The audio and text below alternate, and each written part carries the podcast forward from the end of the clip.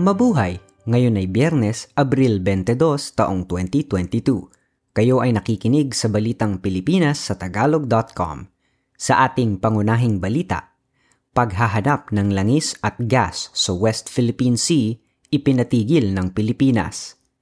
Kahuli-huling kaso ng diskwalifikasyon laban kay Marcos ibinasura ng COMELEC. Lottery ticket na nakaipit sa Get Well card mayroong isang milyong dolyar.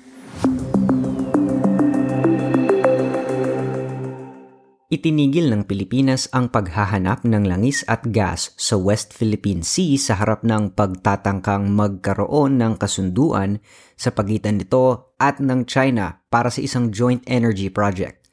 Ang paghahanap ng langis at gas sa karagatan ng kanlurang bahagi ng Pilipinas ay pinayagan muli noong Oktubre taong 2020. Hiniling naman ng Department of Energy na irekonsidera ng pamahalaan ang desisyong ito dahil sa ilalim ng international law, ang geophysical survey ay isang lehitimong aktibidad sa anumang pinagtatalunang lugar. Naniniwala naman si J. Batong Bakal, direktor ng Institute of Maritime Affairs and Law of the Sea ng University of the Philippines, na mukhang napuwersa ng China ang Pilipinas na ipahinto ang paghahanap ng langis at gas sa lugar. Ang paniniwala ni Batong Bakal, pinipilit ng China ang Pilipinas na isasagawa ang magkatuwang na paghahanap ng langis at gas pero batay lamang sa mga nais ipatupad ng China.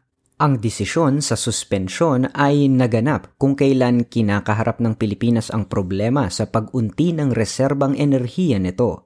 Ang Malampaya gas field na nagsusupply ng 40% ng enerhiya sa pangunahing isla ng bansa sa Luzon ay inaasahang matutuyuan na sa loob lamang ng ilang taon.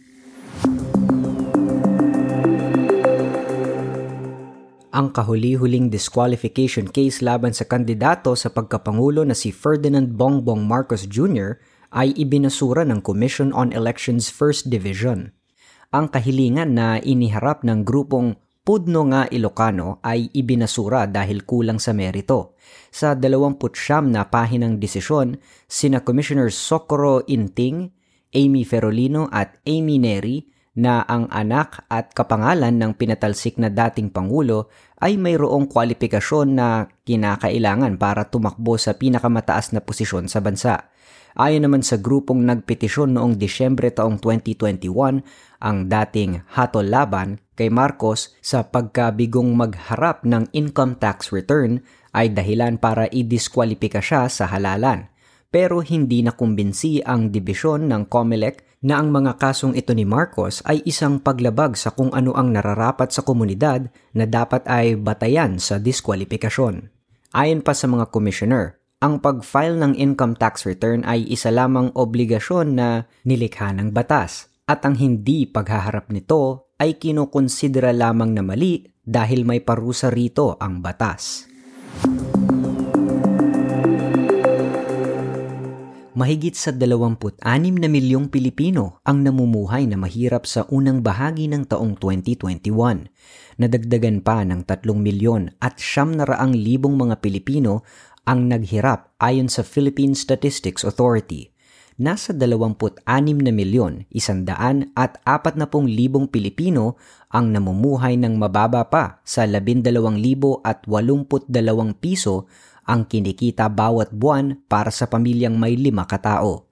Ang mga sobrang hirap na Pilipino naman ay tumaas ng 10 milyon, siyam na raan at apat na pung libo kumpara noong taong 2018 na nasa 8 milyon at 500 libo katao. Tumaas pa ang halaga ng mga nasira sa agrikultura bunga ng bagyong Agaton nang tayain ito ng Department of Agriculture sa 2 bilyon at 800 milyong piso. May kabuang 89,000 at 73 metriko tonelada ang nawasak na nakaapekto sa halos 65,000 mga magsasaka at mangingisda.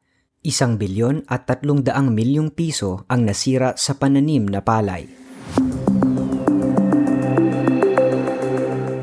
Binigyan ng Rating and Investment Information Incorporated ng Japan ng BBB plus credit rating ang Pilipinas na may matatag na pananaw sa ekonomiya.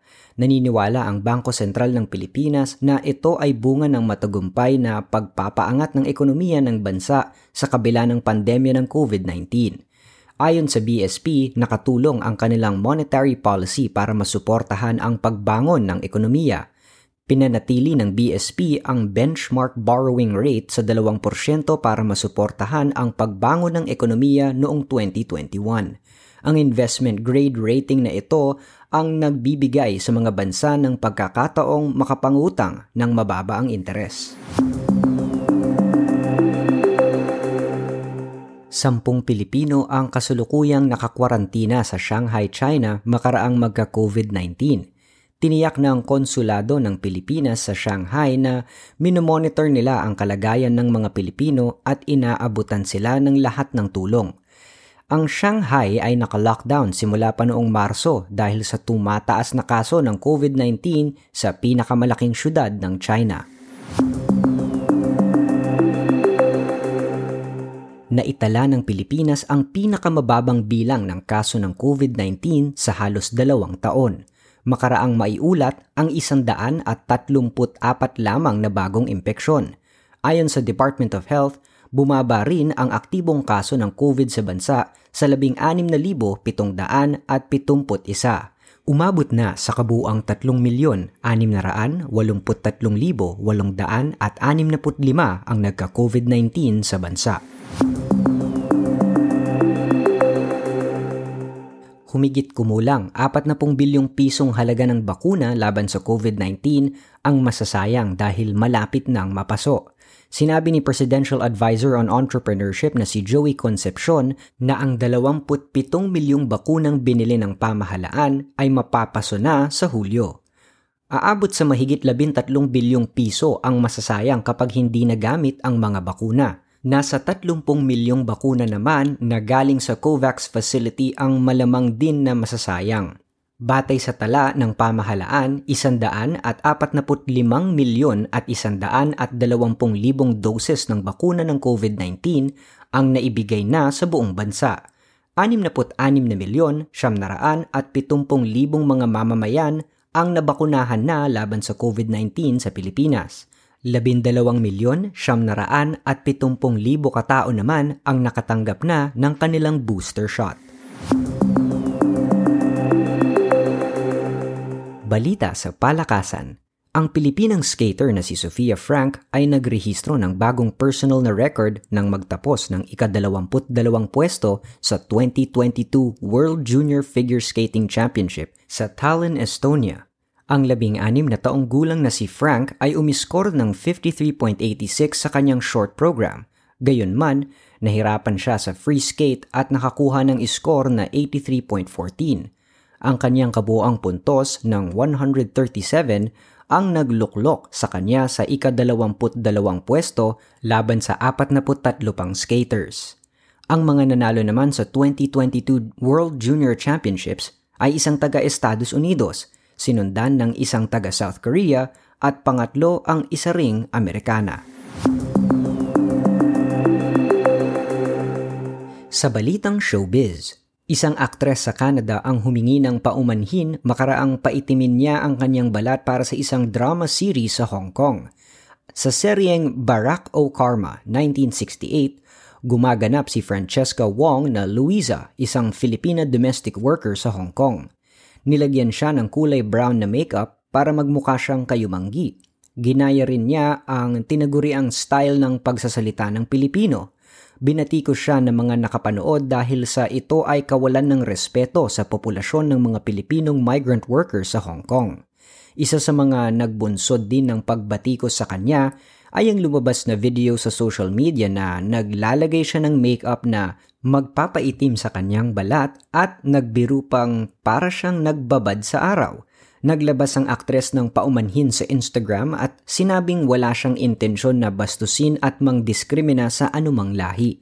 Ang iba pang aktor na nabatikos noong nakaraan sa pagganap ng ibang lahi ay ang aktor na si Johnny Depp na naglagay ng brown makeup para gumanap bilang Native American sa Lone Ranger at si Robert Downey Jr. na naglagay ng blackface makeup sa Tropic Thunder.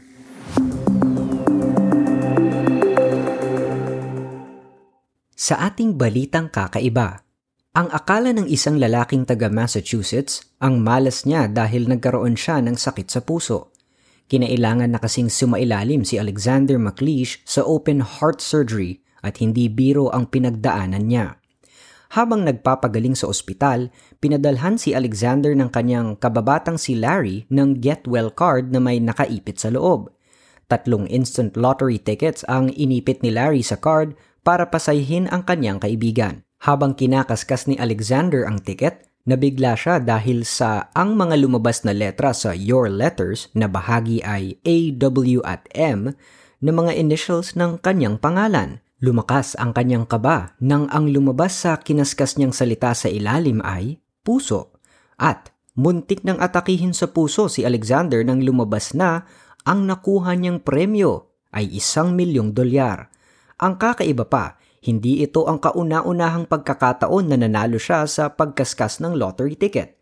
Ilang taon na ang nakaraan, nagwagi rin siya ng isang libong dolyar sa lottery nang bigyan din siya ng ticket ng kaibigan niyang si Larry bilang regalo sa kanyang kaarawan.